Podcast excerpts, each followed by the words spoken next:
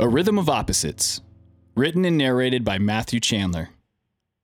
The author's note Welcome to A Rhythm of Opposites, a new kind of storytelling, a unique and special experience.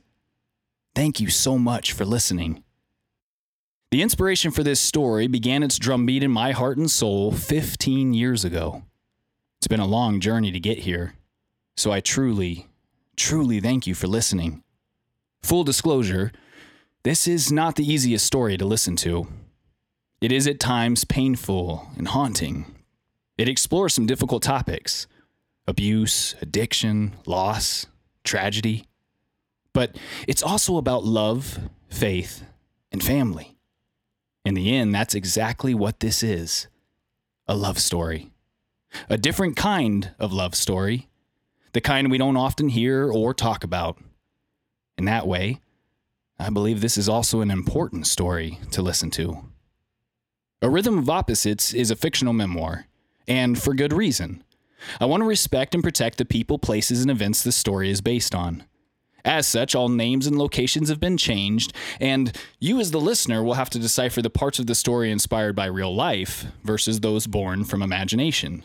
It might just be a fun experiment. In the end, Eli Andrews is sharing a deeply personal and heartfelt story with you. My intention as the writer and narrator has always been to create a different and unique experience for you. As a result, I've incorporated several different artistic elements and hope to appeal to a variety of creative sensibilities. I've included music, poetry, theater, and other forms of storytelling. I've included visual artwork for the website and print copy as well photographs, paintings, and drawings. The story is also joined by a soundtrack, and the songs and music are meant to help tell Eli's story. A story to be sung, not just told. It was a collaboration with several talented and gracious musicians in my current hometown that brought you these beautiful songs. I'm extremely proud of and forever indebted to all the artists who contributed to this project. A Rhythm of Opposites is meant to be more than just a tragic yet beautiful memoir about Eli and his family. It is meant for anyone who has loved someone and then lost them, either through death or circumstance. It's a story for anyone who has lost themselves but always hoped for brighter days ahead. For any family member, for any friend, for anyone who's dealt with tragedy. This story is for you. And now, some stories start at the end. Sometimes the end is only the beginning. So close your eyes, open your heart, and imagine this is someone you know and love. It's time to have a conversation.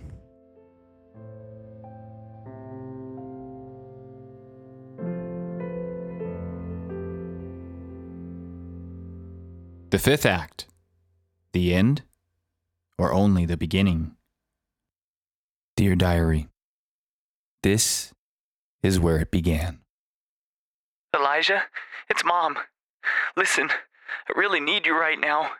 I need someone to talk to. Someone who will listen. Uh, Someone who understands what I'm going through. I'm so mad at your brother right now. I can't believe he did this. And after all we've done for him, I still love him. He's my son. And I'll always be by his side. But I'm so angry. I don't know what to do. And I really thought I could handle the kids not wanting to talk to me or see me. As long as the rest of the family got to have a relationship with them, I thought I would be okay. But when Kara called your dad and told him she doesn't want to speak to me, it broke my heart. I'm broken. Eli? It was a cold November morning, the weekend before Thanksgiving, to be precise. And this was part of the heart wrenching message I woke up to that morning. The room felt dark, and the air carried a soft spoken bitterness, matching the tone of the words I had just listened to. The clock on my phone read 8:22 a.m. The message had been left at approximately 5:30 a.m., almost 3 hours before I had woken up. It was a Sunday morning after all, and this part of the Andrews family had been out late watching our favorite college football team lose yet another game the night before. Usually a slow riser, I suddenly felt half asleep and wide awake all at once. I knew there was more of the message coming, and I worried about the story it might tell. I could hear darkness in my mother's voice, like the blackness of night begging for light that may never come. Three hours of cold, bitter darkness.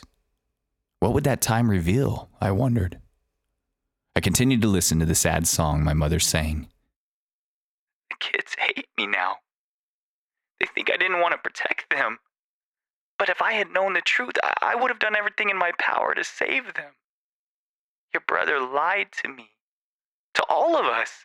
He told so many lies. I never thought he was capable of this. While I knew what the pain and suffering my mother expressed was all about, I didn't really understand it.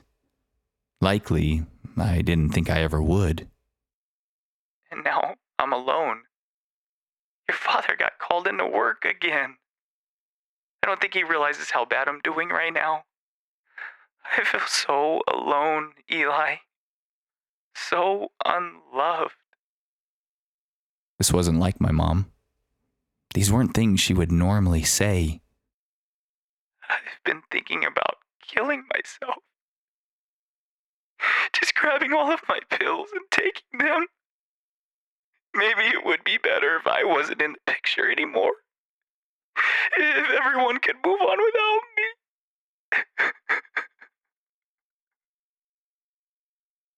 I've never felt like this.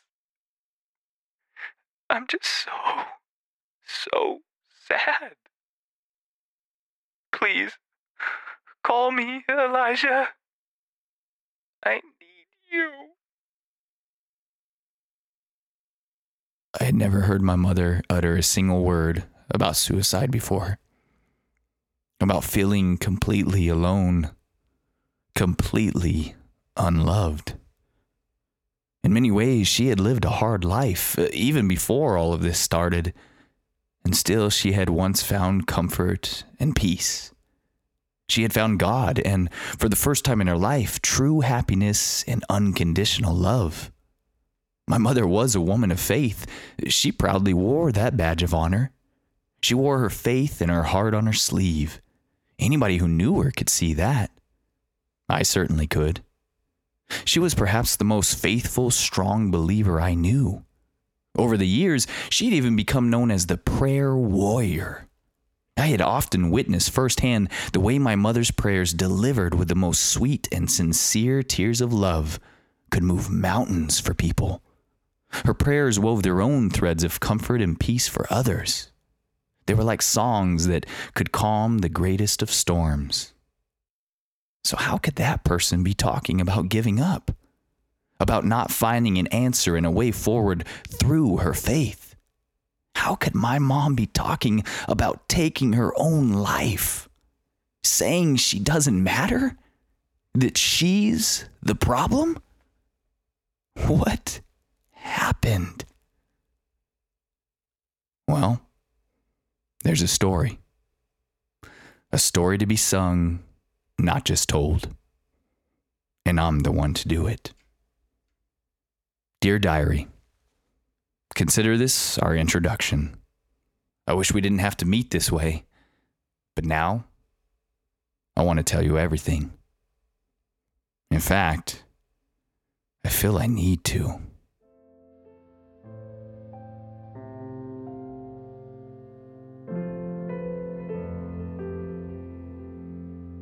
A proper introduction.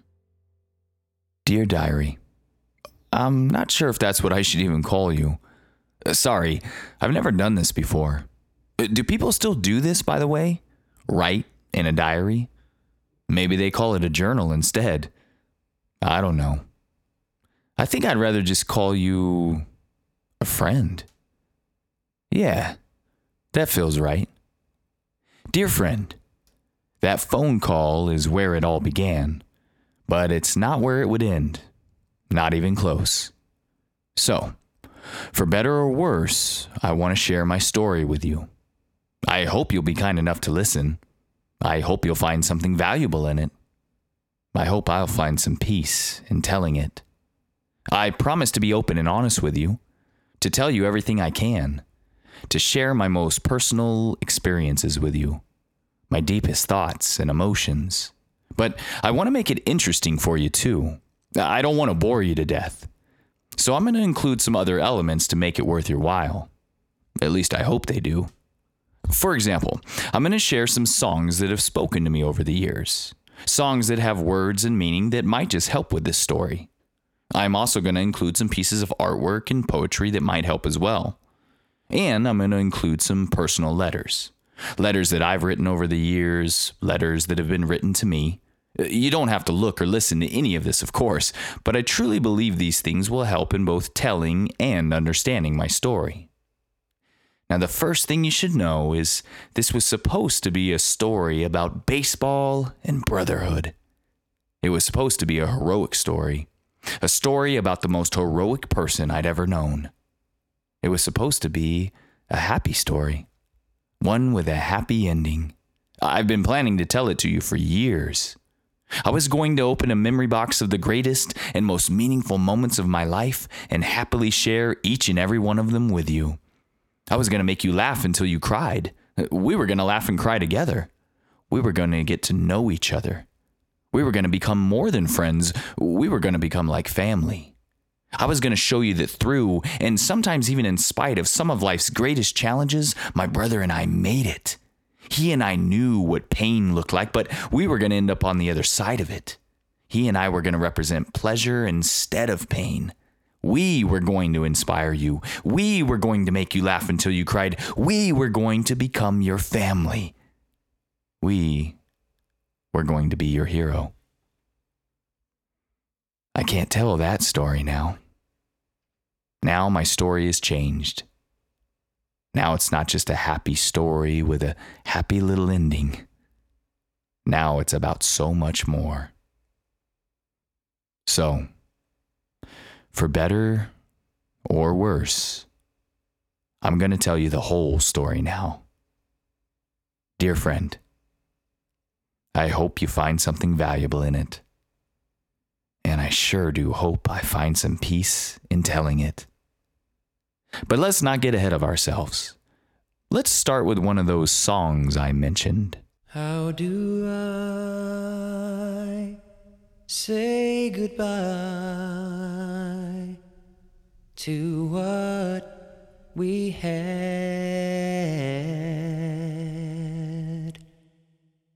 The good times that made us laugh outweigh the bad.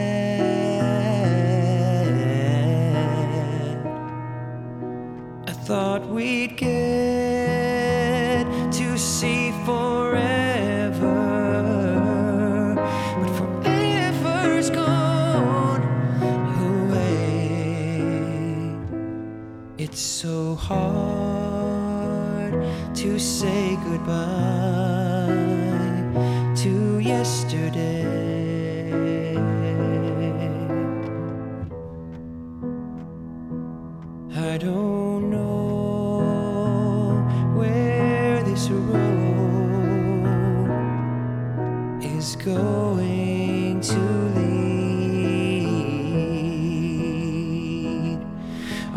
Know is where we've been and what we have been through. If we get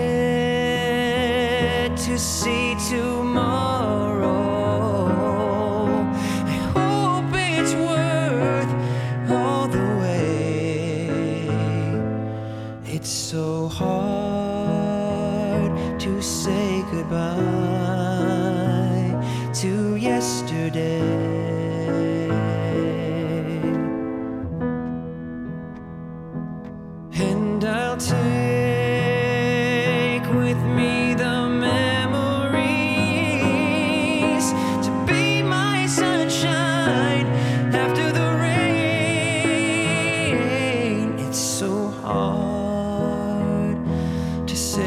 goodbye to yesterday.